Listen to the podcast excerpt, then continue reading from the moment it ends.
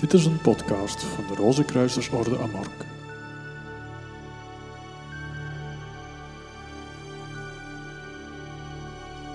Toen Jezus zich nog in Egypte bevond, werkte in Israël een andere bekende esseen ten dienste van hem. Dit was Johannes, de zoon van Zacharias en Elisabeth, de nicht van Maria. Beiden behoorden eveneens tot de Esseense broederschap.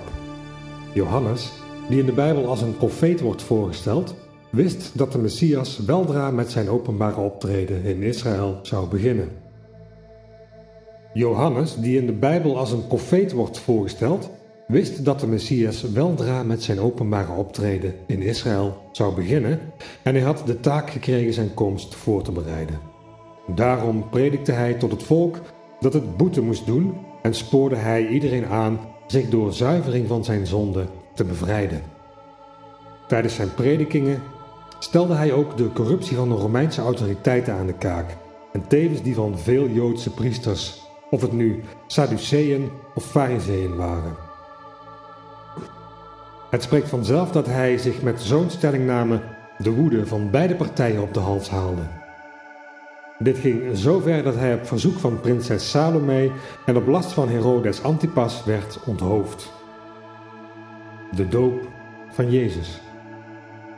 Johannes gebruikte het doopsel, zoals de Essene dat in eigen kring al eeuwen toepaste, om de boetvaardigheden voor te bereiden, zodat zij de Christus konden verwelkomen en luisteren naar zijn leer. Hij vroeg daarom iedere kandidaat neer te knielen in het water en zich enkele ogenblikken lang geheel onder te dompelen, terwijl hij of zij voor zichzelf de plechtige gelofte aflegde een beter mens te worden in gedachte, woord en daad. Men beschouwde de dopeling na deze onderdompeling als zijnde gereinigd van zijn vroegere zonde en gereed om het woord Gods te ontvangen. In de maanden die aan de komst van Jezus voorafgingen, doopte Johannes, die in de Bijbel Johannes de Doper wordt genoemd, duizenden mensen, van wie de meeste aanhangers van het Jodendom waren. Zoals u waarschijnlijk weet, doopte hij deze mensen op de oevers van de Jordaan, die langs de rand van de Negev-woestijn stroomt, en vertelde al diegenen die naar hem toe kwamen dat hij hem doopte met water, maar dat de Messias die zou komen hen zou dopen met vuur. Volgens het evangelie daalde er een duif uit de hemel neer op het moment dat Jezus werd gedoopt. Deze bleef vlak boven zijn hoofd zweven. In eerste instantie zouden wij kunnen denken dat het hier om een allegorie gaat, om iets dat geen enkele binding met de realiteit heeft. Toch bevestigen vele teksten dat deze buitengewone gebeurtenis werkelijk heeft plaatsgevonden. Het zien van de duif, die als door een wonder uit de hemel kwam, was voor de aanwezige mensen de bevestiging dat Jezus de door God gezondene was, wiens komst door Johannes was aangekondigd. Vanuit Rozenkruisers oogpunt beschouwd, markeerde deze gebeurtenis het begin van zijn opdracht onder de mensen. Door de doop te ondergaan, nadat hij in Egypte de inwijding had ontvangen die van hem de Messias maakte, toonde hij zijn wil om de spirituele instroom die gedurende de inwijding op hem was overgedragen in dienst van de mensheid te stellen. Met andere woorden, hij drukte hiermee zijn verlangen uit om op het menselijke vlak de goddelijke kracht te openbaren die hem tijdens de ceremonie in de piramide van Cheops was geschonken. Vanaf dat moment was hij met lichaam en ziel verbonden met zijn opdracht als verlosser. Jezus roept de discipelen. In de dagen na zijn doop in de wateren van de Jordaan begaf Jezus zich naar de oevers van het meer van Tiberias ook wel bekend onder de naam Meer van Galilea. Daar riep hij zijn eerste discipelen tot zich, namelijk Andreas, Petrus, Johannes en zijn broeder Jacobus. Enige tijd later voegden zich Filippus, Thomas, Simon, Bartholomeus, Matthäus, Jacobus, de zoon van Alfeus, Judas Thaddeus en Judas Iscariot bij hen, wat hun aantal op twaalf bracht. Een buitengewoon symbolisch aantal. Interessant is dat zij op dat moment heel verschillende beroepen uitoefenden, zoals visser, timmerman, belastinginner, vertaler, landbouwer enzovoort, waardoor zij later toegang hadden tot alle lagen van de bevolking. Wij moeten daarbij nog vermelden dat zij pas als apostelen werden beschouwd vanaf het moment dat Jezus hen uitzond om zijn boodschap over de wereld te verspreiden en in zijn naam te werken, dat wil zeggen na zijn verrijzenis. Een gebeurtenis waarop wij in een van de volgende monografieën zullen terugkomen. Jezus predikte bijna drie jaar lang en heel vaak voor grote menigten. Tegelijkertijd wijde hij zijn leerlingen in de grote mysterieën in en bereidde hen voor op hun toekomstig apostolaat. Zij werden niet willekeurig gekozen. Ieder van hen was voorbestemd de meester te ontmoeten en hem te dienen. Dit veronderstelt dat zij allemaal potentiële ingewijden waren en een wezenlijk deel van de opdracht van de Christus vormden.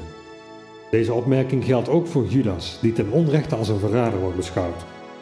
Zeker, hij gaf de aanzet tot de gevangenneming van Jezus, maar het was niet de bedoeling hem te verraden. Juist om deze reden benam hij zich het leven toen hij zich bewust werd van de gevolgen van zijn daad. Vanuit mystiek oogpunt beschouwd kunnen wij zeggen dat hij een van de grootste discipelen van de meester was, want zijn taak was buitengewoon ondankbaar vergeleken met de echte liefde die hij voor Jezus koesterde.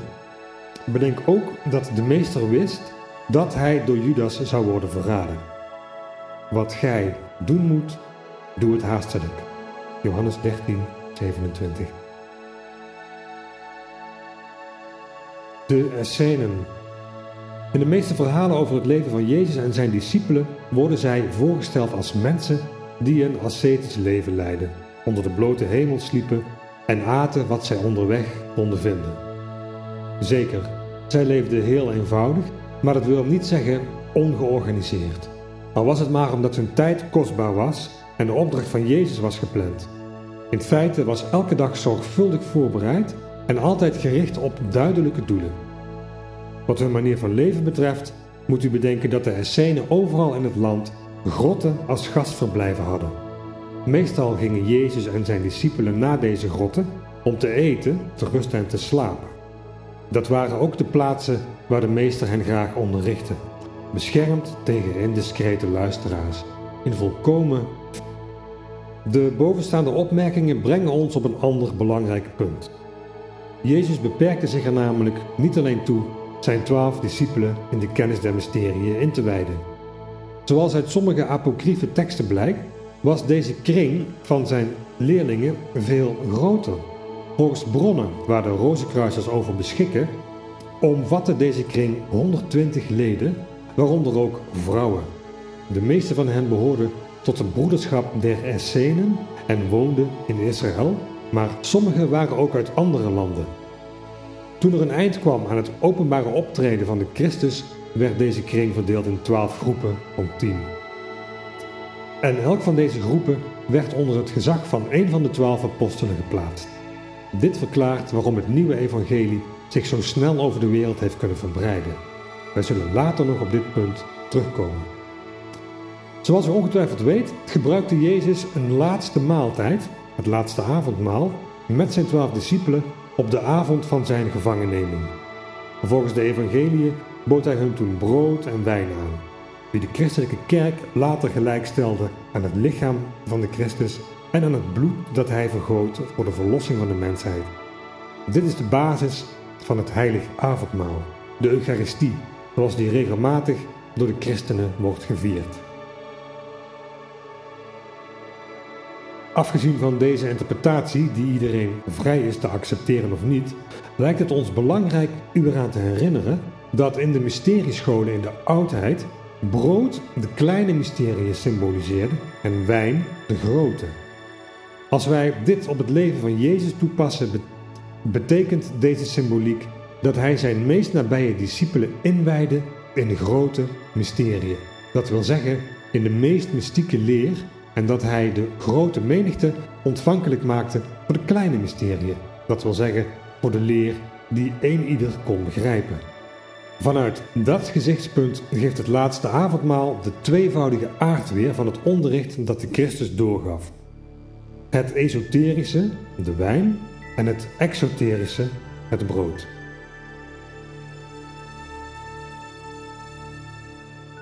In de volgende monografie buigen wij ons over een van de ingrijpendste gebeurtenissen uit het leven van Jezus, zijn kruisiging.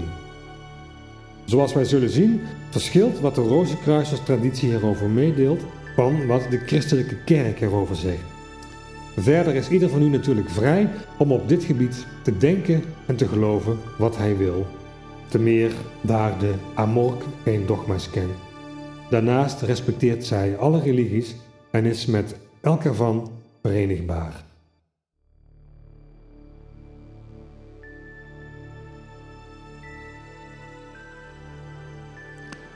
Dit was een podcast van de Rozenkruisersorde Amork. Meer info op www.amork.nl